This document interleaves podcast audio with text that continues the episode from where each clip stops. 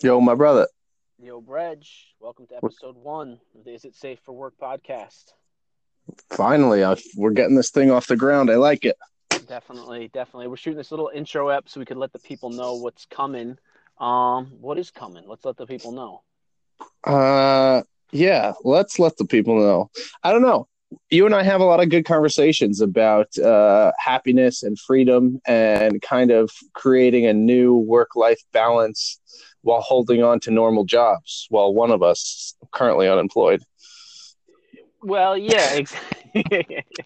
yeah, I think generally it's it's that conversation around finding fulfillment, finding purpose, and it's that it's you know it doesn't take something extreme to uh, to knock your life onto the right track. A lot of times, working for a company is very good, very beneficial. It's not always about breaking out, being an entrepreneur is the only way to be happy. Um, there's sort of a new paradigm these days, and so how to uh, navigate, you know, navigate the workplace, navigate the world, doesn't always take an extreme action, even though you seem to resort to that every couple of years. But that's what makes it interesting. Yeah, and I think we have a similar mind with somewhat different approaches. But one thing that's been nice for me in these conversations we've had is being kind of given permission to try something a little outside of the the box of what's considered normal and seeing how that works out.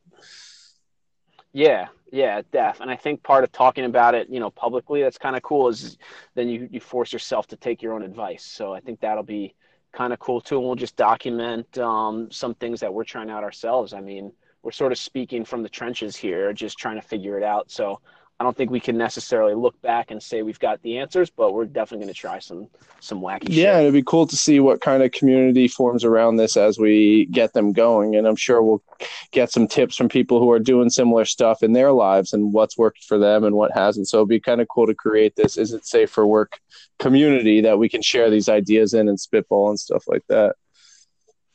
Yeah, and I think you know the one question we're all we're all constantly asking ourselves is you know is it safe for work? Yeah. Is Phish playing there at Labor Day?